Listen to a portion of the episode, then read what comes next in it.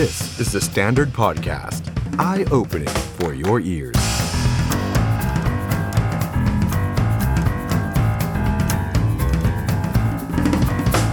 สวัสดีครับตอนรับผู้ชมเข้าสู่รายการ The Standard Now กับผมออฟชัยนนท์หานคีรีรัตน์ครับ คุณผู้ชมครับพฤหัสบดีที่ 24 มีนาคม 2565 ครับ วันนี้เราเจอกัน 2 รอบนะครับ รอบแรกนี่ใครที่พลาดไปนะครับ อยากให้ไปรับชมรับฟังกันย้อนหลังนะครับ เป็นการสัมภาษณ์เปิดใจครั้งแรก ที่แรกและที่เดียวครับ อดีตผู้ว่ากทมครับพลตำรวจเอกอัศวินขวัญเมืองนะครับ ได้มาเปิดใจกับ The Standard Now ของเราไป ตอนประมาณสัก4โมงเย็นที่ผ่านมานะครับ สามารถรับชมรับฟังกันย้อนหลังได้ผ่านทาง Facebook แล้วก็ YouTube นะครับ ฝากเอาไว้ด้วยนะครับ มีหลายประเด็นที่น่าสนใจนะครับไม่ว่าจะเป็นคำถามจากคุณผู้ชมนะครับที่บอกว่าอยู่มา 5 ปีทำไมไม่ทำอันนั้นทำไมไม่ทำอันนี้ เรื่องของการแต่งตั้ง ลูกตัวเองเข้ามาเป็นโฆษกกทมเนี่ย อ่าวันนี้คุณอัศวินตอบพ้นหมดตอบผมหมดนะครับ เพราะฉะนั้นไปไล่ดูกันได้นะครับ ย้อนหลังนะครับเอาละครับวันนี้ครับเราก็จะมาพูดคุยกับอีกหนึ่งท่านนะครับที่เป็น big surprise พอสมควรเลยนะครับ หลังจากที่เมื่อวานนี้ ความเคลื่อนไหวทางการเมืองก็มีการขยับกันค่อนข้างเยอะนะครับในช่วงที่ผ่านมา การเมืองไทยตอนนี้น่าสนใจ เพราะว่ามันเข้มข้นมากขึ้นเรื่อยๆนะครับคุณผู้ชมที่เข้ามาแล้วครับฝากกดไลค์กดแชร์ แล้วก็คอมเมนต์มาคุยกันได้นะครับ สวัสดีครับ คุณ My Life คุณประพัฒสอนคุณชัยชนะนะครับ สวัสดีทุกท่านเลยนะครับ ยังไงมาคุยกันนะครับคุณผู้ชมครับ วันนี้อยู่ด้วยกันจนถึงประมาณเกือบๆสัก3ามทุ่มนะครับที่แฟนเพจ Facebook แล้วก็ YouTube ของ The Standard คนละหนึ่งแชร์สองแชร์ขอบพระคุณมากครับ ความเคลื่อนไหวทางการเมืองที่ผมพูดออกไปเมื่อสักครู่นี้ครับคุณผู้ชมยังจำคุณสุรนันท์เวชชาชีวะได้อยู่ไหมครับคุณสุรนันท์เวชชาชีวะอดีตเนี่ยเป็นเลขาธิการนายกรัฐมนตรีสมัยคุณยิ่งรักชินวัตรนะครับ แล้วก็มีความเคลื่อนไหวทางการเมืองในอดีตเนี่ยค่อนข้างเยอะนะครับ แต่ว่าล่าสุดเนี่ยคุณผู้ชมครับ คุณสุรนันท์ได้ประกาศผ่านทาง Facebook ครับ เปิดตัวครับร่วมงานทางการเมือง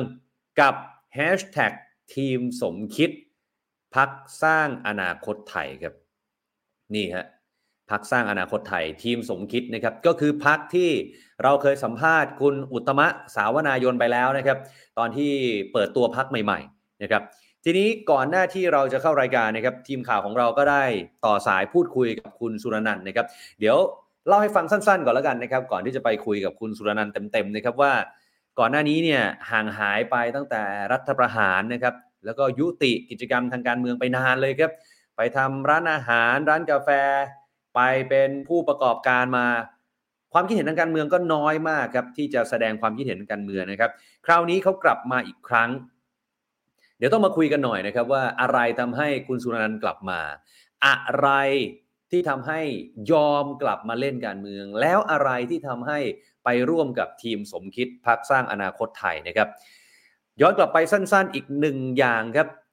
คุณสุรนันท์เนี่ยอดีตเคยเป็นเลขาธิการนายกรัฐมนตรีรัฐบาลของคุณยิ่งลักษณ์นะครับ เคยเป็นอดีตรัฐมนตรีประจำสำนักนายก ในรัฐบาลของคุณทักษิณชินวัตรนะครับ อดีตเคยเป็นสสพักไทยรักไทย แล้วก็เป็นหนึ่งในกรรมการบริหารพักไทยรักไทยที่ถูกตัดสิทธิ์ทางการเมืองด้วย เพราะฉะนั้นจะเห็นว่าคุณสุรนันท์นี่เป็นคนสนิทก็ว่าได้นะครับ เป็นอีกหนึ่งคนที่เวลาเราได้ยินชื่อของคุณทักษิณเราได้ยินชื่อของคุณยิ่งลัก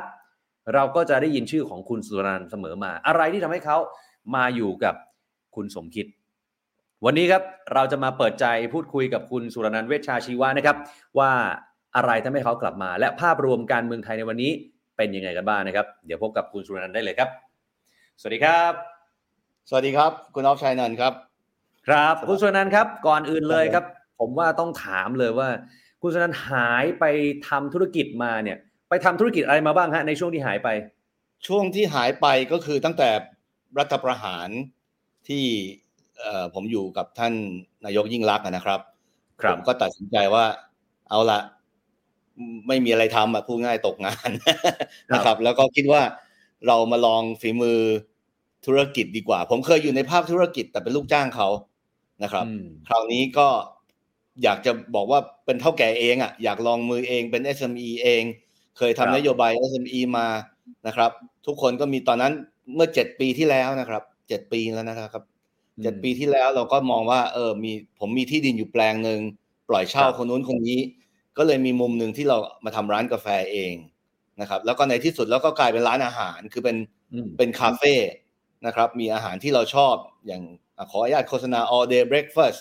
มีอาหารเช้ากินได้ทั้งวัน มีคลับแซนด์วิชมีอะไรพวกนี้นะครับ รวมไปทั้งถึงก๋วยเตี๋ยวเรือนะครับ ก็ผสมผสานกันไป ผมมีร้านก๋วยเตี๋ยวเรือด้วยนะครับ ก็ก็รุ่นดอนๆนะครับ มือใหม่ขึ้นมาทำได้ดีบ้างได้ไม่ดีบ้าง ในที่สุดก็ขยายได้เยอะ ได้เยอะเหมือนกัน ขยายไปได้เป็นแปดสาขาเก้าสาขานะครับก่อนที่จะเจอวิกฤตโควิด ถามว่ามันประสบความสำเร็จทั้งหมดไหมก็ไม่ใช่ว่าประสบความสำเร็จทั้งหมดด้วยกิจการของมันนะครับบางครั้งเราไปตั้งไปเลือกที่ตั้งผิด เลือกที่เอ่อมันไม่คนไม่เดินเยอะเกินไม่ได้เดินเยอะมาก ก็ทำให้เราขาดทุนก็มีนะครับเพราะเป็นบทเรียนทางเศรษฐธุรกิจแต่ในขณะเดียวกันเจอโควิดนี่อันนี้อันนี้เศร้าเลยครับ ตอนโควิดนี่เป็นยังไงฮะ ธุรกิจของเรานี่มันหนักขนาดไหนเราหนักครับ เพราะว่าเอ่อผมก็ยังโชคดีกว่าเพื่อนๆหลายคนที่เป็นนักธุรกิจที่เปิดร้านอาหารในห้าง เพราะในห้างนี่จะถูกปิดไปเลยถูกไหมครับครับผมมีร้านเดียวที่ตรงจัตุจักรที่ถือว่าอยู่ในห้าง แล้วก็ถูกปิดนะครับ คือปิดหมายความว่าเขาบอกว่า delivery ได้แต่อะไร คนไม่เดินห้างมันก็ไม่มีประโยชน์ใช่ไหมฮะทราฟิกคนเดินหายไปเกินห้าสิบเปอร์เซ็น แต่ร้านผมที่ตั้งต้นที่สุขุมวิทสามสามเนี่ยเป็นร้านของชุมชนจริง ๆ คือมีทั้งชาวต่างชาติฝรั่งที่อยู่บริเวณนั้น คนญี่ปุ่นคนไทยนะครับช่วงที่ปิดก็อาจจะดีขึ้นหน่อยก็คือ อย่างน้อยเขาเดินมาซื้อกลับบ้านเขาถือว่าเป็นร้านร้านประจำของเขา แล้วก็การส่งอาหาร Delivery ผ่าน Delivery ต่างๆ ซึ่งถึงแม้จะไม่ได้กำไรมาก เพราะว่าเราก็ต้องเสียค่า Delivery ให้ให้แต่ละบริษัทนะครับรบแต่อย่างน้อยมันก็มีเงินเข้ามาหมุน แล้วก็เลี้ยงครัวเลี้ยงลูกน้องได้ แต่ความเจ็บปวดก็คือว่าในที่สุดแล้วเนี่ยจากแปดสาขา วันนี้ผมเหลือแค่สองสาขานะครับ เหลือแค่สองสาขานะครับ แล้วก็พูดกันตรงๆคุณออฟแล้วก็ท่านผู้ชมครับ คือก็คงเหมือนกับคนอื่นน่ะ ก็คืออย่างรุ่มรุ่มดอนดอนนะยังรุ่มรุ่มดอนดอนอยู่ด้วย ตอนแรกตอนตอนปลายปีเราก็คิดว่าดีขึ้นแล้ว แล้วก็รายได้เราก็พุ่งขึ้น ยังไม่พุ่งขึ้นกลับมาร้อยเปอร์เซ็นต์เหมือนตอนยุครุ่งเรือง แต่มันก็กลับมาหกสิบเจ็ดสิบเปอร์เซ็นต์ พอเจอโอมิครอนเข้าไปอีกรอบหนึ่งนะครับเจ๊งเลยคือสองปีที่ผ่านมาผมเชื่อว่าผู้ประกอบการทุกคนนะครับ หลาย ๆ คนแล้วคนที่ทำธุรกิจ service คือมีการสัมผัสกับคนเยอะอย่างผมเนี่ยจะ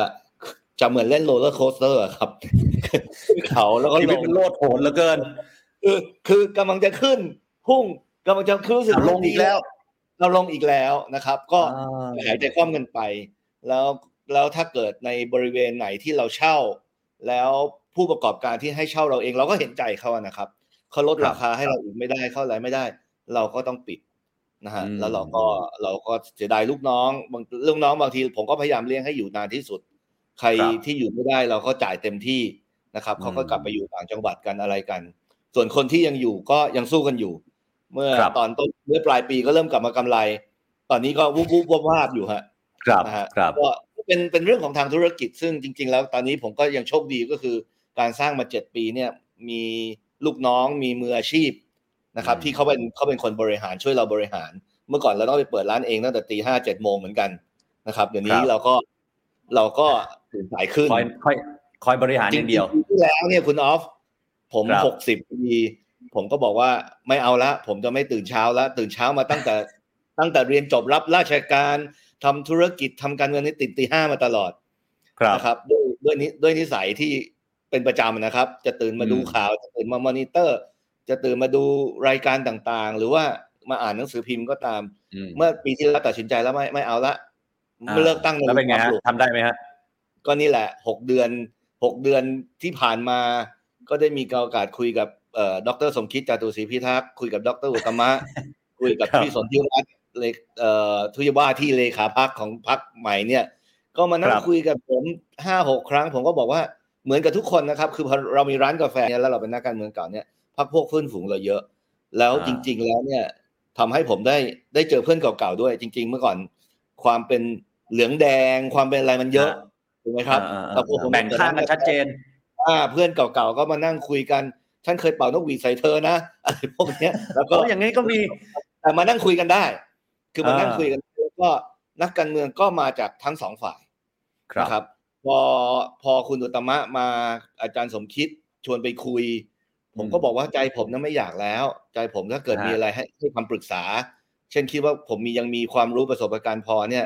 ก็มานั่งคุยกัน แล้วผมเองก็พร้อมที่จะถ่ายทอดสิ่งเหล่านั้นจริง ๆ แล้วไม่เอ่ยชื่อนะครับ มีอีกหลายคนก่อนหน้านี้เมื่อสักสองสามปีก่อนที่ตั้งพักกันใหม่ ๆ เนี่ยครับก็มาคุยกับผม นะครับอ๋อแล้วก็ผมก็เล่าไปให้ฟังว่าตอนตั้งพักไทยรักไทยเนี่ยเราทำกันยังไงนะครับฮะคุณทักษิณตอนนั้นตั้งใจทำอะไรบ้าง แล้วทำไมมันถึงประสบความสำเร็จนะครับ ก็เป็นการถ่ายทอดประสบการณ์ ตอนแรกครัๆบผมก็คิดว่าอาจารย์อุตตมะ คุณสนธิรัตน์จะมาคุยในทำนองนั้นอะ แล้วก็เอาบทเรียนไปปรับใช้ไม่ใช่ว่าผมถูกที่สุดก็คงไปฟังหลายคนแล้วไปปรับใช้ปรากฏว่าไปไปมามาแกก็บอกว่าอาจารย์สมคิดบอกเราก็รู้จักกันมาสามสิบปี คือผมรู้จักอาจารย์สมคิดมาก่อนที่ จะเข้าการเมือง ตั้งแต่ผมอ่าสมัยผมทำธุรกิจอยู่กลุ่มกลุ่มบริษัทบ้านฉางที่ทำอสังหาริมทรัพย์นะครับครับแล้วผมเป็นกรรมการผู้จัดการตอนนั้นอาจารย์สมคิดเป็นที่ปรึกษาด้านการตลาดของบอร์ดอืมก็เลยรู้จักกับท่านนะครับ แล้วในช่วงการเมืองบางช่วง ผมก็ได้มีโอกาสไปเป็นท่านท่านเป็นรองนายกอะผมก็เป็นเลขาท่านอยู่ เพราะฉะนั้นครัได้บมีโอกาสมาด้วยกันหลายช่วง ในที่สุดท่านก็บอกว่าประเทศชาติมันมันถึงวิกฤตอะนะครับ ทั้งการบริหาร เศรษฐกิจทั้งการบริหารการเมือง แล้วก็อยากได้คนอย่างผมเข้าไปช่วยหน่อยอืมผมเองเนี่ยก็พูดกันตรงๆคุณออฟก็เรานะ เราก็เป็นหนี้ใจท่านอะ ท่านก็กรุณาอ่าเมตตาเรานะครับ ผมก็เลยใจบว่าอ่อนแล้วฮะก็ก็ใจอ่อนก็ต้องเรียกว่าใจอ่อนน่ะ เรียกว่า จะเรียกว่ายอมกลับมาทำตอนแรกบอกผมเรียกอายุอย่างนี้ดีกว่า60นี่จะไม่จะไม่ตื่นไหเช้าเราแล้คุวยกันะนเองแล้วเนี่ยท่านผู้ฟังก็คงฟังอยู่แล้วเรียกว่าตกกระไดพลอยโจรก็แล้วกันอ่า ไปไปมาว่าอะช่วยช่วยเท่าที่ช่วยครับได้นะแต่ผมก็บอกท่านตั้งตั้งแต่แรกนะครับ แล้วก็บอกแล้วก็บอกว่าผมก็ไม่ได้ต้องการเป็นกรรมการบริหารพรรคจริง ๆ เป็นกรรมการบริหารพรรคแล้วโดนแบนมาแล้วร้อยสิบเอ็ดเนี่ยมันก็เป็นบทเรียนที่ที่ที่หนักหนาไปแล้วนะครับอะแล้วรอบนี้หรือมาว่าในตำแหน่งอะไรฮะเนี่ยการการจะเป็นสสหรือการจะเป็นรัฐมนตรีก็ไม่ได้อยากเป็น แต่จริง ๆ แล้วพอมานั่งคิดเนี่ย หลายคนที่ผมคุยด้วยเนี่ยมองกันว่า เราคนละหกสิบกว่านะครับ ผมได้มีโอกาสคุยกับผู้ใหญ่อีกหลายคน แล้วก็พวกพักพวกบอกว่า เอ๊ะเราก็ยังพอมีประสบการณ์ เราไม่ต้องเป็นเอง แต่หมายความว่าไอ้ประสบการณ์พวกเนี้ยถ่ายทอดให้กับคนที่เราอายุห้าสิบสี่สิบนะครับครับที่เขากำลังทำงานกับเข้ามาทำงานการเมืองหรือเข้ามาสนใจการเมืองนะครับ เพื่อที่อืมอย่างน้อยเขาได้บทเรียนจากเราไป ไอ้ที่เราทำผิดพลาดเขาได้ไม่พลาดอีก เราคิดอย่างนี้นะ ไอ้ที่เราทำดีเราก็หวังว่าเขาจะไปคิดต่อสารต่อ นะครับครับมันจะมันจะขาดรอยต่อตรงนี้ผมก็นึกถึงตัวเองนะครับ คุณอ๊อฟจริง ๆ ตอนที่ผมเข้าไทยรักไทย ผมอายุสามสิบปลายปลายๆเองนะครับอืมแล้วก็เอ่อคุณทักษิณตอนนั้นก็เป็นแค่หัวหน้าพักนะครับครับเป็นเป็นรัฐมนตรีต่างประเทศมาแล้วล่ะ เข้าพลังธรรมผมเคยอยู่พลังธรรมกับท่าน แล้วท่านก็เป็นคนให้โอกาสกลุ่มคนรุ่นผม ตอนนั้นเราก็เป็นยังเติร์กตอนนี้มันอืมโอเติร์กแล้วตอนนั้นเป็นยังไอ มีผมมีคุณพิมุกสีมโรดมีคุณพัทรศักดิ์โอสดาแล้วก็มีหลายคนเลยนะครับ ที่เป็นครับกลุ่มกลุ่มสสคนรุ่นใหม่รวมทั้งสสต่างจังหวัดหลายคนที่ตอนนี้เป็นสสอาวุโสไปแล้วเนี่ย ก็อืมเราเริ่มพักกันนะฮะเราก็คิดถึงว่า เออ คุณทักษิณเคยให้โอกาสเรา ตอนนั้นคุณทักษิณอืมก็เป็นผู้ใหญ่ใช่ไหมฮะมีประสบการณ์มาเยอะ แล้วครับผมก็ไม่ได้ว่าเก่งเท่าคุณทักษิณแต่หมายความว่าไอ้ประสบการณ์ที่เราผ่านมาเนี่ย ไม่ว่าจะตอนที่ผมเป็นโฆษกพรรคไทยรักไทยอยู่ห้าปีดีลกับสื่อเป็นยังไงอะไรพวกเนี้ย มันน่าจะช่วยถ่ายทอดได้นะฮะอืมแล้วก็อืมจะเป็นจะเรียกเป็นโค้ชก็ได้ หรือจะเป็นเรียกเป็นพี่เลี้ยงก็ได้ แต่ใจพวกอ่าผมเนี่ยก็คือว่าอยากให้คนรุ่นใหม่เข้ามานะครับ อะไรใหม่อ่าๆและไอ้ชุดความคิด ขออนุญาตคุยไปก่อนนะ ชุดความครับคิดเนี่ย เราก็คิดกันว่าไอ้ชุดความคิดด้วยประสบการณ์ของเราเนี่ย ถ้าเรามาทำชุดความคิด โดยเฉพาะเน้นปัญหาเศรษฐกิจเนี่ยแล้วอาจารย์สมคิดเองก็เป็นคนที่ เข้าใจอย่างลึกซึ้งของปัญหาเศรษฐกิจ เคยบริหารมาทั้งภายใต้คุณทักษิณแล้วก็เคยบริหารมาทั้งภายใต้คุณท่านพลเอกประยุทธ์จันทร์โอชาในพลังประชารัฐ จะจะเป็นสุดคนละขั้วคนชอบไม่ชอบอีกเรื่องหนึ่งแต่อย่างน้อยอืมประสบการณ์ในการบริหารเศรษฐกิจ ภายใต้สองยุคเนี่ยผมเชื่อว่าอาจารย์สมคิดเองก็มีบทเรียนเยอะทั้งที่ดีแล้วก็ไม่ดีนะครับ แล้วอาจารย์สมคิดเองก็ในความรู้สึกผมก็ น่าจะเป็นคนหนึ่ง ถ้าจะมีโอกาสเข้ามากลับมาทำงานให้ประเทศ แล้วก็เป็นที่บริหารเศรษฐกิจเนี่ย ผมก็มีความมั่นใจศรัทธาว่า เออน่าจะทำได้นะครับครับแต่ทั้งนี้ทั้งนั้นเนี่ย มันก็ยังยาวไปคุณออฟเพิ่งเริ่มตั้งพักเพิ่งตั้งเพิ่งตั้งไข่เพิ่งกินกันอยู่นะครับ มีอะไรครับเยอะทำกันครับ ครับครับทีนี้เมื่อกี้เนี่ย คุณสุรนันท์บอกว่าเอ่อไปคุยกับ คุณอุตตมะก็ดี คุณสมคิดก็ดี คุณสนธิรัตน์ก็ดีก็ใจอ่อนตกกระไดพลอยโจนมาแล้ว เอ๊ะแล้วพรรคพวกอย่างคนที่อยู่ในเพื่อไทยเองก็ดี หรือว่าพรรคคุณหญิงหน่อยไทยสร้างไทยเนี่ย ไม่มีมาทาบทามหรือมาชวนให้ comeback ไปอยู่ด้วยเหรอฮะจริงๆเนี่ยผมเนี่ยผมก็รู้สึกผิดนะ เพราะว่าผมก็บอกอ่าทุกคนผมไม่เอาแล้วนะครับครับพี่อ้วนภูมิธรรมมานั่งกินข้าวกับผม ผมก็บอกว่า ไม่ได้มาชวนนะครับ คือสนิทกับพี่อ้วนเหมือนกัน สนิทกับพี่ครับอ้วนตั้งแต่ก่อนไทยทำไทยรักไทย ก็ ก็บอกว่าไม่เอาแล้วพี่ผมเนี่ยทำร้านกาแฟพี่มานั่งคุยใครมานั่งคุย ส่งคนมานั่งคุย จริง ๆ ช่วงนั้นเนี่ยเมื่อสักสองสามเดือนก่อนเนี่ย มีคนมาถามผมว่าไปลงพักไหนดี ผมบอกไปหาพี่อ้วนเลย คุณอยู่เขตนี้เนี่ยคุณลงพักอื่นไม่ไม่ไม่ไม่ชนะหรอกคุณลงเพื่อไทยเหอะนะครับครับผมก็ก็ก็เป็นอย่างนั้นนี่นั่นนิสัยผม แต่ว่าเอาเข้าอืมจริงเอ่ออาจจะมีคนที่ไม่พอใจหรือไม่ชอบ ผมก็ต้องต้องขออภัยด้วยนะครับครับแต่ผมเองเนี่ยผมคิดว่า ผมพร้อมจะทำงานกับทุกคนผมอืมต้องพูดตรงนี้เลยต้องขออนุญาตคุณอ๊อฟพูดตรงนี้เลยว่า ผมเองยังให้ความเคารพ ท่านนายกทักษิณท่านนายกยิ่งลักษณ์ด้วยเต็มที่ท่านนายกทักษิณเป็นคนที่ให้โอกาสผมทางการเมืองนะครับครับแล้วผมเองก็ไม่ได้มีโอกาสทำงาน ทั้งเป็นสมาชิกสภาผู้แทนราษฎรเป็นรัฐมนตรี แล้วผมก็ได้มีโอกาสทำงานอย่างเต็มที่การที่เป็นเลขาธิการนายกเนี่ยทำให้ผมได้เห็นทุกปัญหาของประเทศเพราะนั่งอยู่ตรงกลาง ศูนย์กลาง ซึ่งเป็นตำแหน่งที่ที่ เหนื่อยแต่ว่าได้เห็นทุกอย่างนะครับทำให้เข้าใจอีกละอีกหลายเรื่องแล้วนายกยิ่งรักษณ์เอง โดยส่วนตัวก็เป็นคนที่น่ารักมาก เป็นคนที่มีน้ำใจ เพราะฉะนั้นครับในในความเคารพของทั้งสองท่านเนี่ยผมเคารพอย่างเต็มที่ แล้วก่อนที่จะเกิดเหตุการณ์เมื่อวานวันนี้เนี่ย ผมก็ได้มีการไม่ได้สื่อได้สารพูดโดยคุยตไหมรงฮะแต่ได้พูดกับคนสนิทของท่านคนหนึ่งนะครับ ให้ไปเรียนท่านว่าผมต้องขออนุญาตทำอย่างนี้ แล้วก็บอกกับท่านตรงๆว่าเรื่องมันเป็นอย่างเงี้ย นะครับครับไม่ได้ว่าไม่ชอบเพื่อไทย แล้วก็อืมไม่ได้ว่าไม่ชอบอีกหลายพักเดี๋ยวคงได้คุยกันอะว่าพักไหนมีอะไรบ้าง แต่ว่าครับในส่วนของในส่วนของพักเพื่อไทยเองผมก็ได้คุยกับกับกับพี่อ้วนภูมิธรรมว่าผมขอโทษด้วยนะ ผมต้องขอมาทางนี้ ด้วยครับด้วยเหตุผลแล้วก็ด้วยการเมืองด้วย แต่ไม่ได้หมายความอืมว่าเราจะต้องมาโกรธกัน ผมคิดว่าตรงเนี้ยคุณออฟผมว่าครับ ผมคือไม่ใช่ว่าจะมาเป็นกาวใจจะมีข้อต่ออะไร แต่ว่าผมอยากเห็นการเมืองที่ มันก้าวข้ามความขัดแย้ง แล้วถ้าเอเกิดอเลือกกันได้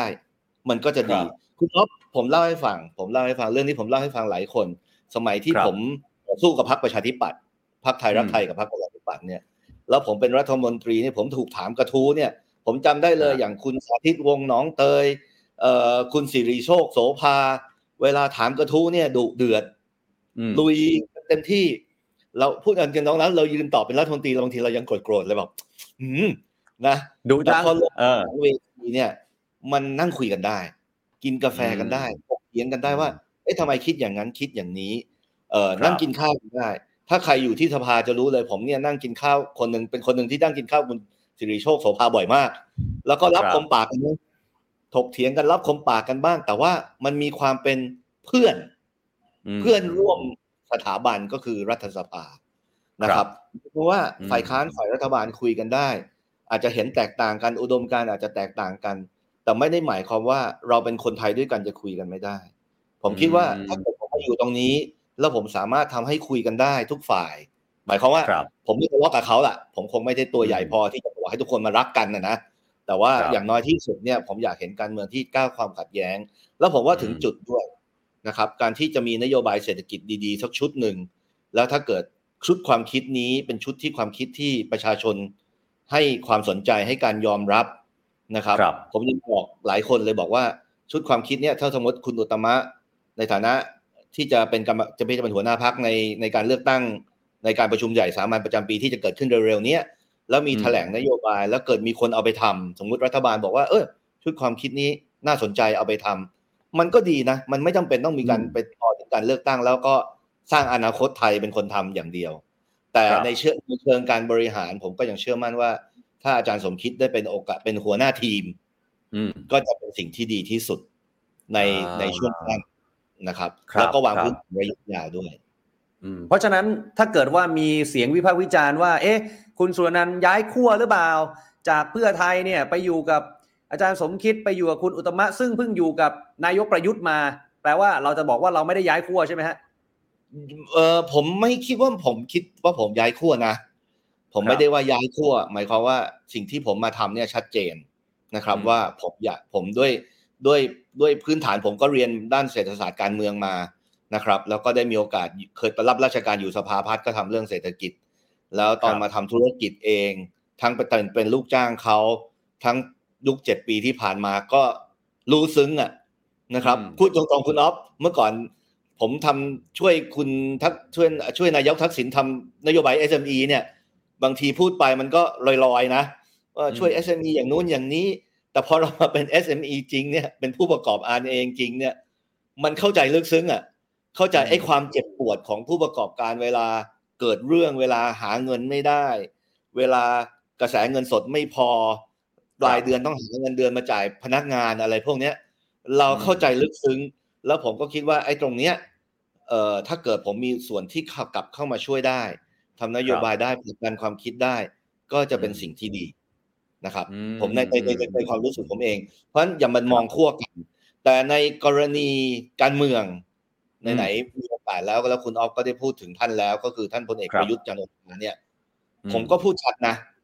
ผมพูดชัดว่า ด้วยคือพลเอกประยุทธ์จันทร์โอชาเนี่ยสมัยผมเป็นเลขาธิการนายกเนี่ยผมเคยทำงานร่วมกับท่านท่านเป็นพบทบอยู่นะครับอืมอืมครับไม่ใช่ว่าผู้ใหญ่แต่ผมก็นั่งอยู่หลังนายกยิ่งรักษณ์แล้วก็เห็นการทำงานของท่านผมก็เห็นว่าท่านเป็นคนขยันคนหนึ่งแต่การอืมขึ้นสู่อำนาจของท่านเนี่ยผมไม่เห็นด้วย แน่นอนครับท่านผมรัฐประหารมาในช่วงนั้น แล้วก็ไม่ใช่ว่าเพราะเพราะเป็นรัฐบาลที่ผมอยู่นะแต่การรัฐประหารเนี่ยผมไม่เห็นด้วยอยู่แล้ว ผมเป็นคนที่เชื่อในเรื่องระบอบประชาธิปไตย เมื่อครับเมื่อผมไม่เชื่อเนี่ย จะถามว่าให้ผมสนับสนุนพลเอกประยุทธ์เป็นนายกรัฐมนตรี ผมก็บอกตรงๆว่าผมไม่สนับสนุนอืมนะครับ แล้วก็เป็นสิ่งหนึ่งที่ผมบอกดรสมคิด บอกคุณอุตตมะ บอกคุณสนธิรัตน์ว่า ถ้าพักนี้มาเป็นขั้วที่พูดง่าย ๆ ว่าพูดภาษาการเมืองเขาบอกเป็นนั่งร้านให้พลเอกประยุทธ์ หรือจะเสนออืมพลเอกประยุทธ์เป็นนายกรัฐมนตรี หรือจะไปยกมือให้เนี่ย ผมไม่เห็นด้วย อันนี้ผมขออนุญาต อาจจะมีแฟนพลเอกประยุทธ์อยู่ในกลุ่มฟังอยู่ ผมก็ต้องขออนุญาตพูดตรงๆนะครับครับเพราะฉะนั้นเนี่ยผมก็ต้องบอกว่าผมไม่เห็นด้วย แล้วถ้าเกิดถ้าเกิดในอนาคต จะมีกระบวนการที่จะแล้วก็ตรงเนี้ย ผมจะบอกให้ฟังตรงๆว่า ผมคุณสนธิรัตน์เองวันที่ประครักาศบผู้ก่อตั้งพักได้ประกาศว่าเอ่อตั้งตั้งพักเนี่ยก็ได้พูดชัดนะครับว่าพักจะไม่สนับสนุนจะไม่เสนอคุณ เอกประยุทธ์จันทร์โอชาเป็นหนึ่งในสามแคนดิเดตอืมนายกรัฐมนตรีตามกฎหมาย แน่จนแน่ครับแน่นอนชัดเจนอืมตรงเนี้ยอืมทำให้ผมกล้าตัดสินใจมากขึ้นว่าอะผมเข้ามาเนี่ย ผมทำงานให้อาจารย์สมคิดนะ แล้วก็เสนออาจารย์สมคิดเป็นแคนดิเดตนายกนะอืมเอ่อแล้วก็ไม่มีพลเอกประยุทธ์แน่นอน ไม่งั้นเองอืมผมเองทางการเมืองเนี่ย ผมผมไม่เห็นด้วยแค่นั้นเองชัดเจนครับครับอืมงั้นการกำลังจะสื่อว่า จุดยืนทางการเมืองของทั้งคุณสุรนันท์แล้วก็พัก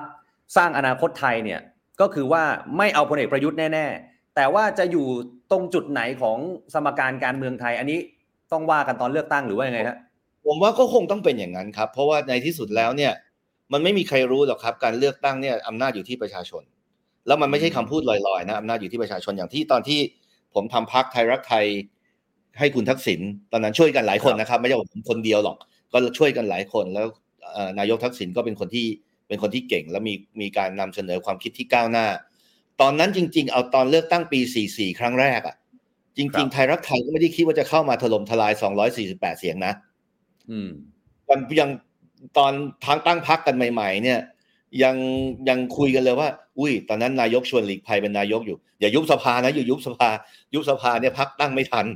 นะฮะ แล้วก็ไปไปมามาเรายังคิดว่าเอยอย่างมากก็หกสิบเจ็ดสิบเสียงครับแต่ด้วยความคิด อันเนี้ยสำคัญนะคุณออฟผมคิดว่า ด้วยความคิดหรือชุดความคิดตอนนั้นของนายกทักษิณแล้วก็ทีมงาน ที่ร่างนโยบายแล้วก็เป็นถือว่าภาษาอังกฤษแล้วก็ progressive อะคือเป็นนโยบายที่ก้าวหน้ามาก ไม่ใช่เมื่อก่อนแผนเมื่อก่อนพรรคการเมืองก็ลอกแผนพัฒนาเศรษฐกิจและสังคมแห่งชาติมาเป็นนโยบายพรรคอะนี่นโยบายพรรคเขียนใหม่ แล้วมีอะไรที่มีจุดเด่นหลายจุด ทำให้ประชาชนเกิดความศรัทธาแล้วก็เลือกเข้ามาครับ248 เสียง ผมไม่ได้บอกว่าสร้างอนาคตไทยจะเป็นอย่างนั้น หรือว่าอ่าคุณหน่อยไทยสร้างไทยจะเป็นอย่างนั้น หรือคุณกรณ์พักกล้าจะเป็นอย่างนั้น แต่ก็ไม่แน่อ่ถ้าเราเสนอแนวทางที่ที่ประชาชนบอกว่า เนี่ยเป็นแนวทางที่อยากเห็น เบื่อนักการเมืองเก่าๆอยากเห็นชุดความคิดใหม่ม่ๆอยากเห็นหน้าใหม่ ๆ บ้าง อยากเห็นหน้าใหม่ ๆ ปนกับประสบการณ์อืม นะครับอืมอืมอันนี้สำคัญมาก เพราะว่าผมคุยกับหลายคนนะครับ แล้วก็เขาก็บอกว่าหน้าใหม่ ๆ ก็ดีนะ อยากเห็นหน้าใหม่ ๆ แต่ว่าก็ไม่แน่ใจบริหารได้ไหม เพราะถ้าเกิดเราผสมผสานคนใหม่ ๆทำงาน เอาความคิดประสบการณ์ของพวกผมถือว่าแก่แล้วนะวันนี้หกสิบกว่าเนี่ย แล้วก็มาประกอบเป็นชุดความคิดครับที่ประชาชนบอกว่า ใช่ อืมแล้วเลือกเข้ามา ตรงนั้นน่ะ ค่อยมาดูกัน สมมุติเขาเลือกเข้ามาเยอะนะครับ จะเป็นพักเล็กพักน้อยตอนนี้อาจจะกลายมาเยอะก็ได้นะคครัรับบหรือเลือกพักใหญ่อย่างท่วมท้น เช่น เพื่อไทยหรือพลังประชารัฐถ้ายังอยู่นะครับครับเราต้องยอมรับตรงนั้น เราก็ต้องยอมรับตรงนั้นว่าประชาชนได้ตัดสิน ไอ้สมการการเมืองไอ้ไอ้คณิตศาสตร์การเมืองเนี่ย แน่นอนผมเคยเป็นนักการเมืองก็นำมานั่งคำนวณกันนะ ว่าเป็นอย่างงู้นเป็นอย่างนี้ จริง ๆ พูดกับคุณออฟตรงๆไอ้รอบที่แล้วปีหกสองเนี่ยผมคำนวณไม่เป็นเลยนะเพราะสัดส่วนมันมันวุ่นวายมากเออผมเลิกคิดอะผมไม่ผมไม่อ่านอะแล้วผมก็ครับอ้าวทำใจแต่ผมเชื่ออย่างครับว่า ผมเชื่ออย่าง ผมเชื่ออย่างคนที่อยู่เคยอยู่ต่างประเทศแล้วแล้วดูการเมืองต่างประเทศมานะครับ แล้วก็แม้กระทั่งการเมืองไทยเหอะผมเชื่อว่าความคิดเปลี่ยนโลกได้อืมความคิดเปลี่ยนประเทศได้ อย่าไปยอมแพ้ตรงนั้น นะครับครับเออผมรู้ว่าตอนนี้การเมืองหลายยุคหลายสมัยมันก็เป็นเรื่องของเงินซะเยอะนะครับแต่แต่เงินเนี่ยถ้าเราคุยกับชาวบ้านจริง ๆ เนี่ย เงินจะมีผลก็ต่อเมื่อว่าเขาไม่สามารถแยกแยะได้ว่าไอ้นักการเมืองคนนี้คิดยังไงพรรคการเมืองดูเหมือนกันหมด พูดครับบางคนพูดกับผมว่าดูแย่เหมือนกันหมดอืมเพราะฉะนั้นอืมใช่ไหมให้ตังค์ฉันก็รับสิทำไมฉันจะไม่รับ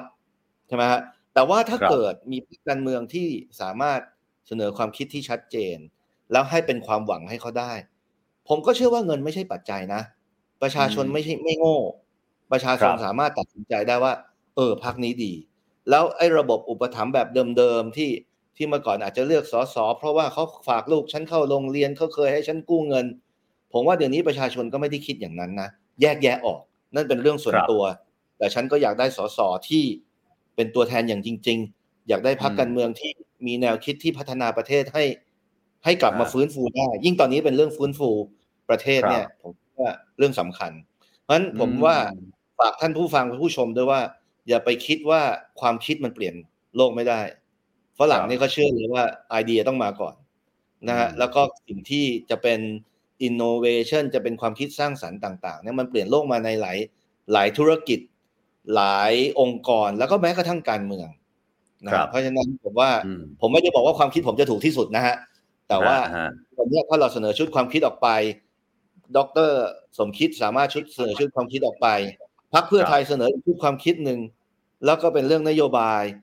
พักอื่นเสนอความคิด แล้วมาต่อสู้กันในเชิงความคิด ผมว่าอืมอันนั้นน่ะน่าสนุก แล้วการเมืองไทยจะก้าวแยกก้าวก้าวข้ามความขัดแย้งที่เป็นเรื่องโกรธส่วนตัว เป็นเรื่องทำไมฉันต้องไปเสนอคนนั้นคนนี้ไม่ใช่ เป็นเรื่องชุดควมถ้าอคิดย่างนั้นครับถ้าผมถามอ่าถ้าเราถ้าเราเราพูดถึงว่าเรามาประชันกันด้วยความคิดประชันกันด้วยนโยบายเนี่ย แต่ว่ามันมีนักวิเคราะห์หรือว่านักการเมืองหรือว่าประชาชนบางคนเนี่ยเขาบอกว่าจริง ๆ แล้วคนที่เป็นจุดศูนย์กลางของความขัดแย้งคือพลเอกประยุทธ์อย่างเงี้ยฮะเลยกลายเป็นว่าตอนเนี้ยการเมืองเราเนี่ย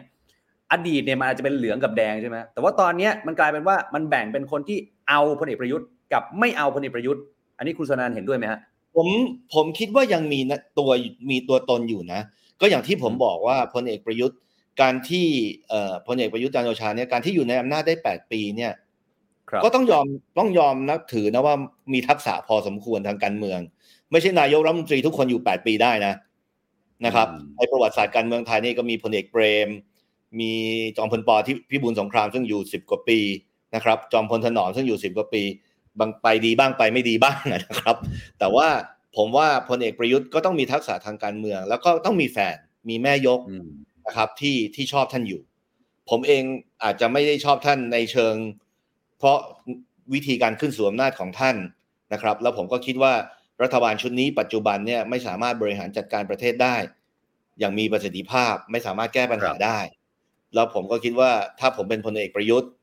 ผมก็คิดว่าท่านก็อยู่มาแปดปีแล้ว นะครับควรก็จะน่าพจะอแล้วอย่างนี้แหละฮะผมว่าก็ต้องเปิดโอกาสให้คนรุ่นใหม่บ้างอืมนะครับ การจะอยู่ต่อไปไม่ได้ว่าพลเอกประยุทธ์จะอยู่ในวงการไม่ได้ แต่ว่าอาจจะต้องมีหน้าที่อื่นหรือไปทำอย่างอื่นนะครับ ผมว่าผมดูนักการเมืองต่างประเทศหลายคนที่เขาเป็นนายกแล้วเนี่ย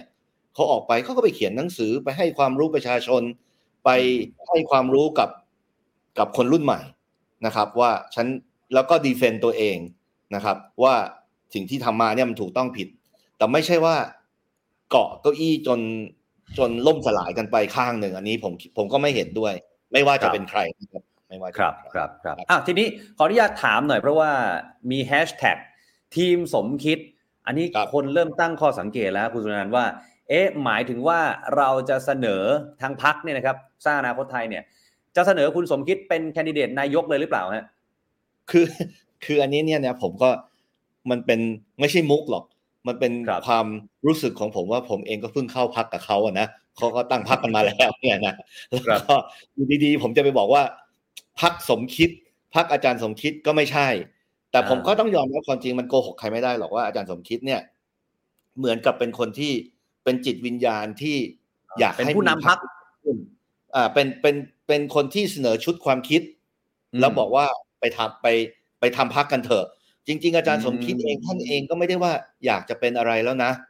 ท่านเองผมคุยกับท่านส่วนตัว ผมก็ก็รู้จักท่านดีเนี่ยท่านก็เหมือนกับว่า ก็อยากให้คุณอุตมะเป็นอยากให้อะไรเป็น แต่ผมก็บอกอาจารย์เองว่า ไม่ใช่ว่าคุณอุตมะไม่ดี ก็เป็นคนดีคนหนึ่ง แต่ว่าผมเชื่อว่าในวันนี้เนี่ยคนต้องการคนที่เขามั่นใจว่าสามารถแก้ปัญหาได้ อาจารย์สมคิดเองก็ยังตัดสินใจอยู่นะครับ ยังตัดสินใจอยู่ว่า จะเป็นแคนดิเดตนายกไหมจะเปิดตัวไหมจะเปิดตัวเมื่อไรเอ่ออะไรพวกนี้นะครับ แต่ในขณะเดียวกันเราก็รอไม่ได้ เราก็ต้องสร้างพรรคคุณอุตมะคุณสนธิพัฒน์ก็รอไม่ได้ ก็ต้องสร้างพักผมเองก็ไปช่วยสร้างพักแต่ถ้าถามผมวันนี้ ให้ผมลงคะแนนวันนี้ แล้วคุณอาจารย์สมคิดยอม ผมก็ลงคะแนนวันนี้ให้อาจารย์สมคิดเป็นแคนดิเดตนายกนะครับ ครับครับ อนาคตเรายังไม่รู้นะฮะแต่ผมคิดว่า แล้วก็ผมผมก็ไม่ได้ว่า ว่าผมก็อยากเห็นอยากเห็นพรรคอื่นนะผมอยากเห็นพรรคอื่นที่เสนอคนที่เป็นคนที่เข้าใจปัญหาเศรษฐกิจ แล้วก็มาช่วยกันแก้ไขปัญหาได้ แต่ในส่วนของผมเนี่ยเมื่อผมตัดสินใจมาตรงนี้ แล้วเขาก็เชื่อว่าถ้าถึงจุดหนึ่งแล้วเนี่ยพักเสนอขอให้อาจารย์สมคิดเข้ามาเต็มตัว มาเป็นตัวแทนของพักในฐานะคนแคนดิเดตนายกรัฐมนตรีเนี่ย ผมว่าก็จะเป็นสิ่งที่ดีที่สุดครับคุณสุนันมันมีอีกชุดความคิดหนึ่งนะครับ ที่เมื่อกี้พอดีคุณสุนันพูดมาแล้วด้วยนะครับว่าพักที่เกิดใหม่อย่างพักกล้าของคุณกรพักไทยสร้างไทยของคุณหญิงสุดารัตน์รวมไปถึงพักสร้างอนาคตไทยของคุณสมคิดหรือของคุณอุตมะเนี่ยนะฮะคือเป็นพักเกิดใหม่ที่ดูเหมือนจะชูประเด็นเรื่องเศรษฐกิจเหมือนกัน เน้นไปที่เรื่องเศรษฐกิจก้าวข้ามความขัดแย้ง แล้วตรงนี้เนี่ยมันจะมีอะไรต่างกันไหมฮะว่า ประชาชนก็มองก็มีคุณสมคิดก็หน้าเก่า คุณกรก็หน้าเก่า คุณยิ่งหน่อยก็หน้าเก่า แล้วก็ชูเรื่องเศรษฐกิจเหมือนกันอย่างเงี้ยฮะผมว่าอย่าไปแน่นอนตัวบุคคลสำคัญนะครับ แล้วก็แต่ละท่านก็มีประสบการณ์นะฮะคุณยิงสุดารัตน์เอง ก็เป็นคนที่มีประสบการณ์ทางการเมืองสูงนะครับ คุณกรเองก็เคยเป็นรัฐมนตรีคลังมาแล้ว คุณอุตมะก็เคยเป็นรัฐมนตรีคลังมาแล้วใช่ครับ แต่ผมว่ามันไม่ใช่อยู่ที่ personality คือไม่ได้อยู่ที่บุคคล อยู่ที่ชุดความคิดต่างหาก นะครับ คุณกรเองก็เท่าที่ผมฟังสัมภาษณ์ก็น่าสนใจนะครับ ไม่ใช่ว่าผมไม่ผมจะไปบอกว่า อุ้ยพักของเราดีกว่าของคุณกรไม่ดี คุณหญิงสุดารัตน์เองก็เสนอหลายหลายโปรแกรมที่ที่น่าสนใจ แต่หมายความว่าในที่สุดแล้วชุดโดยรวมมันมีสองจุดฮะจุดหนึ่งคือแก้ปัญหาปากท้องณวันนี้ ครับ วันนี้ข้าวยากหมากแพง ปัญหาปากท้องรุนแรง เพราะฉะนั้นเป็นปัญหาระยะสั้นที่ต้องรีบแก้ไข แล้วไอ้โปรแกรมเดิมๆของรัฐบาลพลังประชารัฐที่จริง ๆแล้วจะเป็นคนละครึ่งจะเป็นอะไรเนี่ย มันมาตั้งแต่ยุคคุณสมคิดตอนที่คุณสมคิดยังอยู่ในทีมเศรษฐกิจนะครับ ตอนนี้คุณสมคิดไม่ได้อยู่ในทีมเศรษฐกิจไอ้โปรแกรมเรื่องพวกนี้ไม่ใช่ไม่ดีนะอะคนละครึ่งเนี่ย ผมไปเจอคนขายของบอก happy เพราะว่าช่วยคนซื้อก็ happy แต่หมายความว่า ไอ้ตรงนั้นอะมันไม่เพียงพอกับเหตุการณ์ที่มันรุนแรงขึ้น ทั้งในเรื่องของโรคระบาดที่ยังไม่เห็นวันจบนะครับ แล้วก็ภาวะของโลกภูมิรัฐศาสตร์โลกที่เปลี่ยนแปลงนะครับเพราะฉะนั้นตรงนี้เนี่ยผมคิดว่าข้าวยากหมากแพงตรงนี้ต้องแก้ระยะสั้น แต่มันไม่พอมันหมายความว่าเมื่อแก้ระยะสั้นแล้วเนี่ยมันต้องมีการวางพื้นฐานที่มองไปในอนาคตอนาคตหลัง pandemicอนาคตหลังโรคระบาด อนาคตที่ ที่ถ้าแย่ที่สุดอยู่ในภาวะสงครามโลก อาจจะไม่ใช่สงครามโลกที่รบกันแบบสงครามร้อน แต่บนสงครามเย็นที่มีสงครามตัวแทนกันทั้งโลก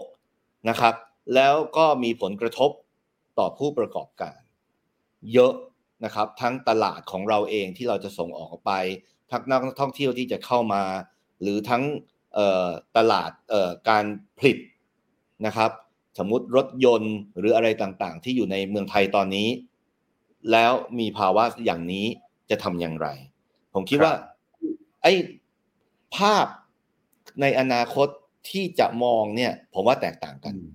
ผมคุยกับอาจารย์สมคิด แต่ผมเองขออนุญาตไม่เป็นคนเปิดนะครับ เพราะว่าต้องต้องให้เกียรติทางพักทางคุณอัตมะ แล้วก็ตัวอาจารย์เองเนี่ย มันมีภาพสุดท้ายที่เราคิดว่าประเทศชาติควรจะไปเนี่ย คนละแบบกับ แหมเหมือนก็มาออกทีเซอร์ยังไงก็ไม่รู้นะ คนละแบบกับที่คุณกรหรือคุณหญิงสุดารัตน์มองครับนะเอ่ออย่างว่ามันก็ผมก็ผมก็ยังมีความเป็นอย่างเงี้ยคนอย่างผมอะคือพูดตรงๆอะมันอาจจะไม่ใช่ชุดความคิดที่ที่ดีที่สุด ณวันนี้ แต่มันน่าสนใจที่สุด ผมจะขอบอกอ่าครับ แล้วก็แต่ข้อสมมติฐานตรงเนี้ย มันไม่มีใครรู้ คุณออฟมันไม่ใช่ประเทศเราประเทศเดียวนะ ประเทศทุกประเทศในโลกขณะเนี้ยกำลังขวนขวายหาว่าอะไรคือสถานการณ์ของโลกใช่ไหมครับภายหลัง pandemic นะครับไอ้ new normal เนี่ยมัน new แน่นอนอะแต่มันคงไม่ normal อะ คือมันคงไม่ปกตินะครับครับมันมี metaverse จะมีเทคโนโลยีจะมี innovation เรื่องการสาธารณสุขที่จะต้องเปลี่ยนแปลงหมดหมดเลยนะฮะการสาธารณสุขที่เราต้องอยู่ภายใต้ข้อสมมติฐานว่าเอ่อ โควิด อาจจะไม่ใช่โรคระบาดร้ายแรง ครั้งสุดท้ายในยุคชีวิตเรา จริงๆร้อยปีที่แล้วเนี่ยเกิดสงครามโลกครั้งที่หนึ่งถึงเกิด pandemic ที่เป็นไข้หวัดใหญ่ influenza อีกร้อยปีเนี่ยคือคือเรานะครับ เกิด pandemic แล้วก็เกิดภาวะโลกเปลี่ยนแปลงนั้นยังไม่มีใครรู้เลย ไปดูข่าวจากต่างประเทศ ดู YouTube ดูผู้นำโลก ก็ยังมองไม่เห็นทาง หมดทุกคน ทีนี้ในประเทศไทยภายใต้เงื่อนไขของเราเนี่ย ผมถึงเชื่อว่าเราต้องมีคนที่มีประสบการณ์ แล้วก็บวกกับคนที่ทำพวกคนที่อายุสามสิบสี่สิบก็เรียกว่าคนรุ่นใหม่ คือคนรุ่นใหม่เนี่ย เป็นคนรุ่นใหม่ที่มีความรู้ ตั้งแต่นักศึกษาขึ้นนะครับ แล้วก็พวกที่ทำสตาร์ทอัพพวกนี้เขาเห็นโลกใหม่นะ ผมไปคุยกับเขาที่ที่เข้ามาช่วยงานพักเนี่ย เราเราเล่น เราเล่นพวก Facebook พวกอะไรพวกเนี้ย เราก็เล่นแบบคอน sumer ถูกไหมผมก็ออกอย่างเงี้ย ก็เล่นแบบคอน sumer คือคือเราไม่รู้หรอกข้างหลังคืออะไร แต่ข้างหลังมันเป็นอีกโลกหนึ่งเลยใช่ไหมฮะแล้วเขามองโลกแตกต่างกัน เพราะฉะนั้นไอ้ตรงเนี้ยถ้ามันผสมผสานได้ มองไปข้างหน้า แล้วเราวางพื้นฐานวันนี้ ครับข้างหน้าจะได้เดินไปถูกนะครับ ส่วนไอ้โครงสร้างทางการเมืองก็ต้องมาคุยกันใหม่ละแต่วันนี้เศรษฐกิจเป็นเรื่องใหญ่ แล้วต้องแก้ปัญหาตรงนี้ครับครับอืมถ้าอย่างนั้นแล้วเนี่ย ในฐานะที่คุณสุรนันเนี่ยอยู่ในวงการการเมืองมานาน ในวงการการเมืองหรือว่าการเมืองไทยในสมัยก่อนเนี่ยนะครับกับการเมืองไทยในสมัยนี้เนี่ยหลังจากที่มีกลุ่มกปปส มีการปฏิวัติรัฐประหาร จนนำมาสู่การเลือกตั้งครั้งล่าสุด จนเกิดเป็นพักอนาคตใหม่ เป็นพักก้าวไกลเนี่ย คุณสุวรรณคิดว่าการเมืองวันนี้กับการเมืองสมัยก่อน มันเปลี่ยนไปไหมฮะ จริง ๆ มันอาจจะเปลี่ยนไปเยอะเหมือนกันนะครับ เราถ้าเกิดคุณออฟจำได้เนี่ยกลับไปตอนมีรัฐธรรมนูญ 40 เนี่ยนะครับ แล้วมีพรรคไทยรักไทยสู้กับพรรคประชาธิปัตย์ตอนนั้นเนี่ยแล้วก็มีอาจจะมีพรรคเล็กๆอีกพรรคสองพรรคพรรคชาติไทยพรรคชาติพัฒนา ก็ไม่เล็กหรอกนะครับ แต่ว่าหมายความว่าเป็นพรรคไซกลางเนี่ย ทุกคนก็เริ่มไปมองว่าเราจะเป็น two party system ป่ะจะเป็นเป็นระบบสองพักแบบอเมริกาหรือเปล่าที่มีเดโมแครตกับรีพับลิกันเป็นพักใหญ่แล้วมีพรรคเล็กๆน้อยๆอะไร เยอะแยะไปหมด แต่ว่าส่วนใหญ่ก็เป็นการต่อสู้ระหว่างชุดความคิดสองชุดความคิดพรรคประชาธิปัตย์อาจจะเป็นพรรคที่เป็นอนุรักษ์นิยมหน่อย ชุดความคิดเป็นอนุรักษ์นิยมหน่อยพรรคไทยรักไทยตอนนั้นของคุณทักษิณก็เป็นพรรคที่มีชุดความคิดที่ก้าวหน้าหน่อยนะครับไม่ได้บอกว่าใครถูกใครผิดก็เหมือนกับอังกฤษอะใช่ไหมมีพรรค Labour มีพรรค Conservative มีพรรค Liberalมันมีครับความคิดที่แตกต่างกันในการพัฒนาประเทศ เราคิดว่าจะถึงจุดนั้น ไอ้สามสิบสี่สิบพักเนี่ยมันกลับไปนู่น สองห้าหนึ่งแปดนะฮะหรือว่าช่วงช่วงที่เอ่อช่วงก่อนนายกเปรม ช่วงอะไรพวกเนี้ยมันจะมีพักสามสิบสี่สิบพัก แล้วมันก็จะยุ่งไปหมดนะฮะอืมและไอ้ความยุ่งยากตรงนั้นเนี่ยกว่าจะเขย่าลงตัวเนี่ย ผมก็ชัดว่าใช้เวลา ตอนนี้เราอยู่ในในช่วงที่เขย่าอะนะครับอ่าเกิดพรรคเล็กพรรคน้อยเต็มไปหมดเอ่อครับวัตถุประสงค์แตกต่างกัน ทุกคนพอใจไม่พอใจจะเป็นเรื่องของนโยบาย หรือเป็นเรื่องของส่วนตัวเข้ากันไม่ได้ แล้วไปตั้งพรรคแข่ง หรือตั้งพรรค support คนนู้นคนนี้ มันก็คงเขย่ากันอีกพักหนึ่งในเชิงการเมืองนะฮะอืมแต่ที่สำคัญคุณออฟก็คือว่าในที่สุดแล้วเนี่ยต้องมีการเลือกตั้ง ครับ คือเขย่าอยู่อย่างเงี้ย ในที่สุดประชาชนจะเป็นคนตัดสินเองว่า โอเคอืมพักนี้นะไอ้พักนั้นนะ เข้ามาได้นะครับเอ่ออาจจะต้องมีการต่อสู้ในเชิง แล้วผมก็อยากให้เอ่อให้กำลังใจนะครับ จะเป็นกกตหรือหน่วยงานกลางต่างๆ เนี่ยที่จะช่วยกันมอนิเตอร์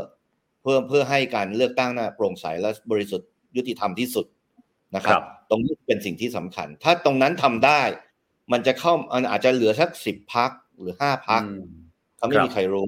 ถูกไหมครับ แล้วกติการัฐธรรมนูญที่เปลี่ยนไปผมก็หวังว่าไม่ได้ไปรังเกียจพรรคเล็กที่เข้ามาหนึ่งคนสองคน แต่ความมั่นคงทางการเมืองจริง ๆ ในที่สุดแล้วเนี่ย มันควรจะเป็นพรรคใหญ่สักสองสามพรรคในความรู้สึกครับผมนะครับอืมแต่ถ้าเกิด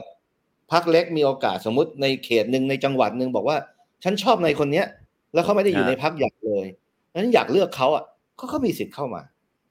มาคนเดียวก็ได้นะครับ ในครับอเมริกาก็เคยเกิดขึ้นเข้ามาเป็นอินดิพ n เดนต์คนสองคนนะฮะเพราะฉะนั้นตรงนี้เนี่ยมันเรื่องของประชาธิปไตยที่สำคัญก็คือ อย่าทำให้เกิด การต่อสู้บนท้องถนนอีก อันนี้ผมผมไม่เห็นด้วยนะครับ จริง ๆผครัมบไม่เห็นด้วยตั้งแต่ จะแดงจะเหลืองจะอะไรจะกปปสก็ตาม ผมคิดว่าการตัดสินใจบนท้องถนนเนี่ยเอ่อประท้วงได้อืมเสนอความคิดเห็นได้ แต่การตัดสินใจแล้วทำให้เกิดเกิดการเผชิญหน้าถึงเกิดความรุนแรง และกลายเป็นเงื่อนไขที่เกิดการรัฐประหาร อันนี้ไม่ควรเกิดขึ้นอีกนะครับ แล้วมันจะทำให้ครับการแก้ปัญหาเศรษฐกิจ ก็ไม่ได้ เครดิตในโลกของเราก็ไม่ได้นะครับอืมซึ่งเราต้องพึ่งทั้งสองอย่างครับการแก้ปัญคหารับเศรษฐกิจก็ต้องแก้ มันต้องเกิดอ่าความมั่นคงทางการเมืองในระดับหนึ่ง ถึงจะแก้ปัญหาอ่าเศรษฐกิจได้ แล้วก็ครับต้องได้รับการยอมรับจากต่างประเทศ เพราะฉะนั้นเนี่ยอย่าอย่าไปถึงจุดนั้นเลยนะฮะอืมแล้วผมก็หวังว่าการต่อฮะสู้ทางการเมืองไม่ว่าอะสมมติสมมติบอกว่าซ้ายขวานะอย่าบอกว่าสีเลยครับซ้ายสุดคืออมก้าวไกลขวาสุดคือพัก ไทยพักดีของหมอวรงค์เนี่ย ไม่มีผิดนะไม่มีความผิดอ่าทั้งสองคนอาจจะคิดคนละอย่างกัน แต่ว่าอืมถ้าต่อสู้ในกติกาประชาธิปไตย แล้วประชาชนให้โอกาสมากน้อยยังไง แล้วกลับเข้ามาอยู่ในรัฐสภา ผมว่าเป็นเรื่องที่ดีที่สุดอ่าถ้าถ้าอย่างนั้นแล้วเนี่ยเอ่อแล้วถ้าสมมติน้องๆม็อบนักศึกษาเยาวชน ถ้าเขาออกมาแบบนี้คุณสุวรรณันท์ว่าไงฮะผมว่าต้องรับฟังนะครับอืผมเป็นคนหนึ่งที่ คิดว่าต้องรับฟังนะครับ บางคนอาจจะไม่พอใจในสิ่งที่ผมเองเนี่ย อันนี้ก็เป็นเป็นประโยชน์ของการทำร้านอาหารนะฮะแต่ว่าสันติบาลกับทหารก็ไม่ต้องมานะครับ เพราะว่านักศึกษาหลายคนก็มานั่งคุยกับผมมานั่งเล่าให้ฟังว่าทำอย่างงู้นคิดอย่างนี้นะครับ ผมผมในฐานะคนแก่คิดยังไงอะไรพวกนี้นะครับ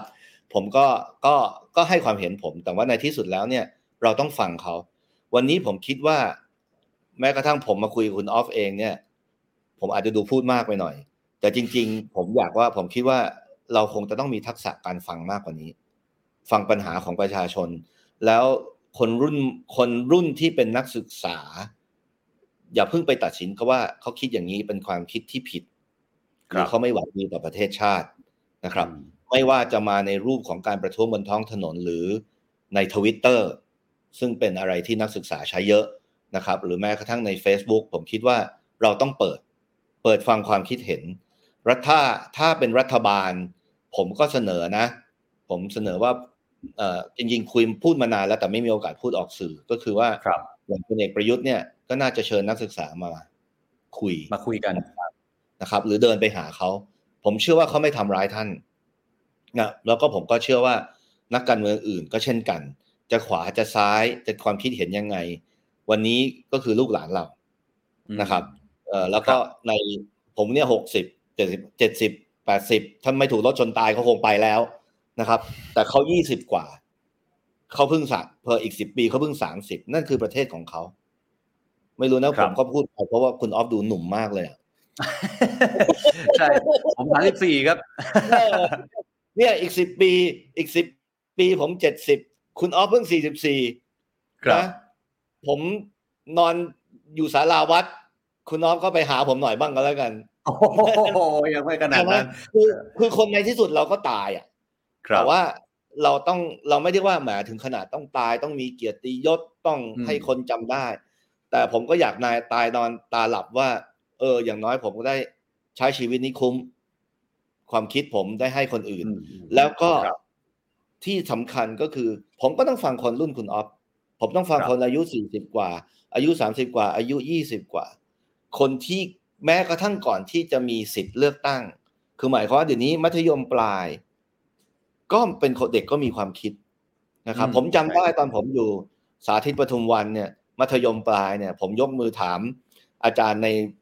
วิชาแบบพวกวิชาสมัยก่อนมีวิชาหน้าที่พลเมืองวิชาสังคมศาสตร์อะไรพวกเนี้ยถามไปถามมากลายเป็นพวกหัวรุนแรงก็เคยโดนมาแล้ว เข้าใจไหมเพราะฉะนั้นเนี่ย เราก็ต้องฟังความคิดเห็นเขา ครับ อืมอืมอ้าวสุดท้ายครับ สั้น ๆ นิดเดียวครับ มองสนามเลือกตั้งผู้ว่ากทมยังไงฮะ คิดว่าอาจารย์ชัดชาติจะมาวินเหมือนหลาย ๆ โพลหรือว่าหลาย ๆ คนกะเก่งไว้ไหมฮะพี่สุนันท์เอาเชียร์ได้ไหมเนี่ย ผิดกฎหมายป่ะเชียร์ได้เชียร์ได้แอบไม่อย่าอย่าใช้คำว่าเชียร์ใช้คำว่ากะเก่งแล้วกันฮะ กะเก่งว่าผม อยากเห็นคุณชาติชาติทำงานอืมครับเอางี้ดีกว่านะครับอืมแต่ไม่ได้หมายความว่าคุณสกลทีเหมือนกันนะครับ ไม่ได้หมายความว่าคุณคุณสกลทีหรือผู้ว่าสวินทึ่งเพิ่งลาออกเนี่ยนะฮะครับหรืออีกหลายคนเอ่อคุณปุ่นสิทธาธิวารีที่ที่คุณหญิงสุดารัตน์เสนอมาเอ่อผมก็รู้จัก เพราะฉะนั้นเนี่ยท่านที่มีสิทธิ์เลือกตั้งเนี่ยควรจะฟังความคิดเห็นของทุกคนอืมนะครับ แต่สำหรับตัวผมเองอะผมเห็นคุณชาติชาติทำงานมา ผมก็อยากจะเห็นลอง อยากจะเห็นฝีมือเขาลองมาลองฝีมือเป็นผู้ว่าหน่อย แต่ยังไงครับก็ตามตำแหน่งเนี้ย ผมต้องขอว่าก็ต้องมาจากการเลือกตั้งอืมาแต่งตั้งแบบเดิมไม่ได้แล้วนะครับ ครับผมครับอะวันนี้พูดคุยกันพอหอมปากหอมคอนะครับ ยินดีต้อนรับกลับเข้าสู่สนามการเมืองนะฮะเดี๋ยวไว้คงมีครับโอกาสได้มาพูดคุยกันอีกนะครับ คุณสุนันท์ครับไม่วัรู้นนี้ยินขอบพดีระคุณแค่นะไหคนรับผมก็นะครับขอบคุณมากครับขอบขคุอบณคุมาณกคครัรับบสวัสดีครับ สวัสดีครับ คุณผู้ชมครับนี่คือคุณสุรนันท์เวชชาชีวะนะครับล่าสุด comeback แล้วครับกับสนามการเมืองนะฮะร่วมกับทีมสมคิด ก็คือทีมของดรสมคิดจาตุศรีพิทักษ์นะครับในนามพรรคสร้างอนาคตไทยนั่นเองคุณผู้ชมคิดเห็นอย่างไรครับพรรคนี้การเลือกตั้งคราวหน้าจะเป็นอย่างไรลองแสดงความเห็นกันมาได้นะครับ ช่วงท้ายนี้คุณผู้ชมครับวันนี้ย้ำกันอีกสักครั้งหนึ่งครับเรามีแคนดิเดตผู้ว่ากทมเพิ่มมาอีกหนึ่งท่านนะฮะแต่ว่าเป็นหน้าเก่าครับ นั่นก็คือพลตำรวจเอกอัศวินขวัญเมืองครับช่วงสายๆที่ผ่านมาครับพลตำรวจเอกอัศวินขวัญเมืองครับแถลงข่าวลาออกจากตำแหน่งผู้ว่ากทมครับได้ขอบคุณภาครัฐภาคเอกชน ที่ประสานงานในการทำงานมาตลอดครับแล้วก็บอกว่ารับฟังปัญหาที่ทุกฝ่ายนั้นสะท้อนมาให้ เป็นคนเน้นทำงานไม่ชอบพูด กรุงเทพเนี่ยเป็นเมืองของความหวังสำหรับทุกคนที่จะมาตามหาฝันในกทม ตัวคุณอัศวินเองก็บอกว่าเป็นคนต่างจังหวัดเหมือนกัน พอมาเป็นผู้ว่าก็คาดหวังที่จะให้ทุกอย่างเนี่ยมันดี แล้วก็ได้เห็นปัญหาอีกหลายต่อหลายอย่างเลย บอกว่ารับตำแหน่งผู้ว่ามา 5 ปี 5 เดือน 5 วัน เป็นคนพูดน้อย เน้นปฏิบัติ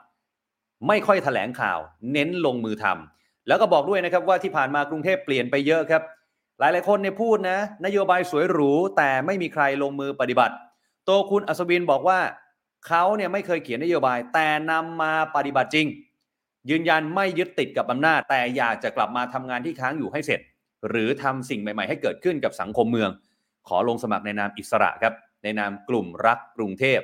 จะมาร่วมสนับสนุน และคนกลุ่มนี้ยืนยันว่าไม่ใช่นักการเมือง แล้วก็บอกด้วยนะครับว่าบรรดาผู้สมัครที่จะลงเลือกตั้งผู้ว่ากทม ทุกคนเนี่ยเป็นคนดีเป็นคนเก่ง มองว่าเป็นเรื่องที่ดีนะครับที่คนกรุงเทพจะมีทางเลือกที่หลากหลาย กรุงเทพต้องไปต่อ นี่ถือว่าเป็นสโลแกนของคุณอัศวินเลยนะครับ เพราะว่าวันนี้ที่คุณอัศวินเนี่ยมาพูดคุยกับเราแบบ Exclusive ในรายการ The Standard Now เนี่ยร้อยตำรวจเอก พงศกรขวัญเมืองลูกชายของท่าน ซึ่งเป็นโฆษกกทมเนี่ยใส่แจ็คเก็ต กรุงเทพต้องไปต่อ นี่เอามาแล้วนะครับ แล้วก็ย้ำทิ้งท้ายนะครับ บอกว่าพี่น้องประชาชนเนี่ยมีตัวเลือกเยอะแยะชอบคนไหนรักคนไหนก็เลือกคนนั้น แต่ถ้ายังตัดสินใจไม่ได้ หันมาหาอัศวินแล้วกัน กรุงเทพต้องไปต่อนี่ฮะนี่คือพลตำรวจเอกอัศวินขวัญเมือง นอกจากนี้เนี่ยคุณอัศวินนี่ยังให้คะแนนตัวเองด้วยนะครับ บอกว่าที่เป็นมา 5 ปีเนี่ยเอาไป 5 คะแนนพอ ส่วนอีก 5 คะแนนที่จะเต็ม 10เนี่ยเดี๋ยวกลับมาเออเดี๋ยวกลับมาทำงานต่อครับ ตอนนี้ยังทำงานไม่สุดครับ แต่ความภูมิใจที่สุดก็คือประชาชนได้รับความสะดวกมากขึ้น ทุกคนให้ความร่วมมือกับกทมแต่เสียใจที่ยังทำได้ไม่สมบูรณ์ คุณผู้ชมครับ ทั้งหมดทั้งมวลวันนี้ผมได้เปิดใจคุณอัศวินแบบ แบบเกลี้ยงเลยอะฮะ เอาอย่างนี้แล้วกัน อยากให้ไปรับชมรับฟังกันในแฟนเพจ Facebook แล้วก็ YouTube ของ The Standard มีหลายประเด็นที่น่าสนใจคำคอรหา เป็นผู้ว่ากทม ถูกแต่งตั้งโดยคอสชสืบทอดอำนาจหรือเปล่า แล้วมาลงรอบนี้พลังประชารัฐ หรือพลเอกประยุทธ์ อยู่เบื้องหลังหรือไม่อิสระจริงไหม เอาลูกชายเนี่ยมาเป็นโฆษกกทมเนี่ย มาผลาญเงินภาษีประชาชนแบบนี้ ใช่หรือไม่อย่างไรข้อได้จริงเป็นยังไง วันนี้ผมได้ถามหมดแล้วครับ บางคนบอกว่าอยู่มา 5 ปี ไม่ทำล่ะ จะมาทำอะไรตอนนี้ ผมก็ถามเหมือนกัน นโยบายหลักคืออะไร นี่ปัญหาต่างๆ ที่คนบ่นลงที่ผู้ว่าตลอด ปัญหาน้ำท่วมเอ่ยปัญหารถติด ปัญหารถไฟฟ้า ในมุมของผู้ว่าอัศวินที่บอกว่าเป็นคนไม่ค่อยพูดเน้นปฏิบัติ วันนี้มาพูดกับ THE STANDARD ลองไปฟังกันได้นะครับ ขณะที่ผู้สมัครอีกหนึ่งท่านวันนี้คุณวิโรจน์ลักขณาอดิศรครับ ไปสำรวจปัญหาการใช้งานสนามหลวง เดิมเนี่ยบอกว่าเคยเป็นพื้นที่สาธารณะขนาดใหญ่ใจกลางกรุงเทพ เป็นที่พักผ่อนเป็นตลาดนัด เป็นที่ที่ชุมนุมทางการเมือง แต่ปัจจุบันนี้ครับถูกปิดกั้นด้วยรั้วพี่น้องประชาชนไม่สามารถใช้งานได้อย่างสะดวก ไม่มีม้านั่ง ไม่มีอะไรเลยครับ และยังมีการกั้นรั้วรอบสนามหลวงทำให้ประชาชนนั้น รอรถเมย์ยังไงอะเนี่ย ต้องมารอรถเมย์ด้านล่าง เพราะว่าทางเท้ามันแคบยืนไม่เพียงพอ แล้วคุณวิโรจน์ก็บอกว่าจริง ๆ แล้วการดูแลความสะอาดและความปลอดภัยของสนามหลวงเนี่ยมันทำได้ไม่ต้องเอารั้วมากั้น มันเป็นพื้นที่โล่ง ไม่มีใครมาก่ออาชญากรรมหรอก หรือถ้ามีก็ใช้ตำรวจ หรือว่าเจ้าหน้าที่ดูแลลาดตระเวนตามความเหมาะสมก็ได้ แล้วกทมก็มีวงจรปิดโดยรอบอยู่แล้ว นี่ครับนี่คือคุณวิโรธลักษณะอดิศรนะครับ เพราะฉะนั้นวันนี้เดี๋ยวเรามาสรุปสรุปกันหน่อยนะครับว่า ล่าสุดแคนดิเดต ผู้สมัครผู้ว่ากทมที่น่าสนใจมีใครบ้างครับ มีทั้งหมด 7-8 ท่านแล้วกันนะครับอ่าผมใช้คำนี้แล้วกัน 7-8 ท่านนะครับไล่เรียงกันไปครับ มีศาสตราจารย์ดร สุชัชวีสุวรรณสวัสดิ์ครับ จากพรรคประชาธิปัตย์ครับ รองศาสตราจารย์ดรชัดชาติสิทธิพันธ์ครับในนามอิสระครับคุณวิโรจน์ลักษณะอดิศรครับในนามพรรคก้าวไกลพลตำรวจเอกอัศวินขวัญเมืองครับอิสระเหมือนกันนะครับ คุณรสนาโตสิตตระกูลครับ ในนามอิสระเหมือนกัน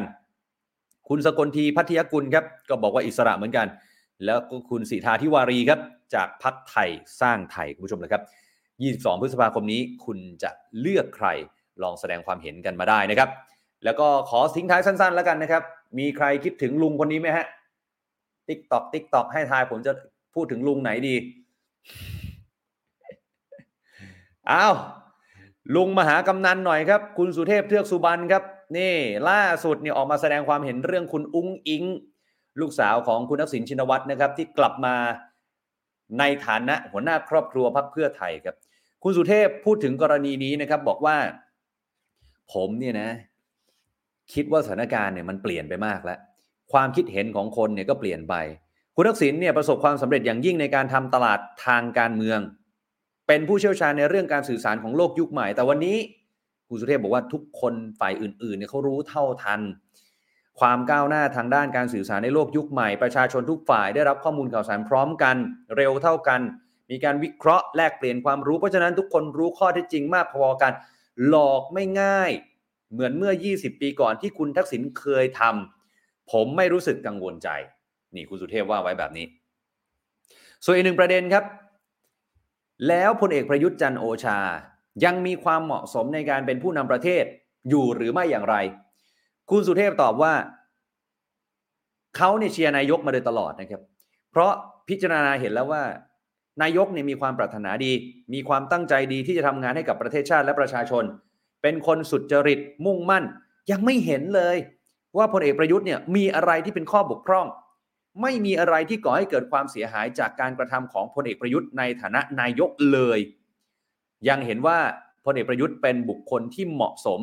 ที่จะเป็นผู้นำประเทศในยุคสมัยนี้ โดยเฉพาะในช่วงที่เรากำลังมีปัญหา ผลกระทบจากโรคระบาด ปัญหาเศรษฐกิจ หน้าสิวหน้าขวานแบบนี้ คุณสุเทพยืนยันฟันธง พลเอกประยุทธ์คนนี้แหละครับ มีความเหมาะสมที่จะเป็นผู้นำของประเทศไทย ยังเชื่อมั่นแบบนี้อยู่ วันนี้หมดเวลาแล้วครับ ขอบพระคุณทุกท่านสำหรับทุกการติดตาม ห้ามพลาดเลยนะครับ เรื่องของผู้ว่ากทม เดี๋ยวจะมีแคมเปญใหญ่ของ The Standard ออกมาเรื่อยๆ รับรองว่าคุณผู้ชมได้ว้าวกันอย่างแน่นอนนะครับ รักใครชอบใคร 22 พฤษภาคม เข้าคูหากาเบอร์นั้น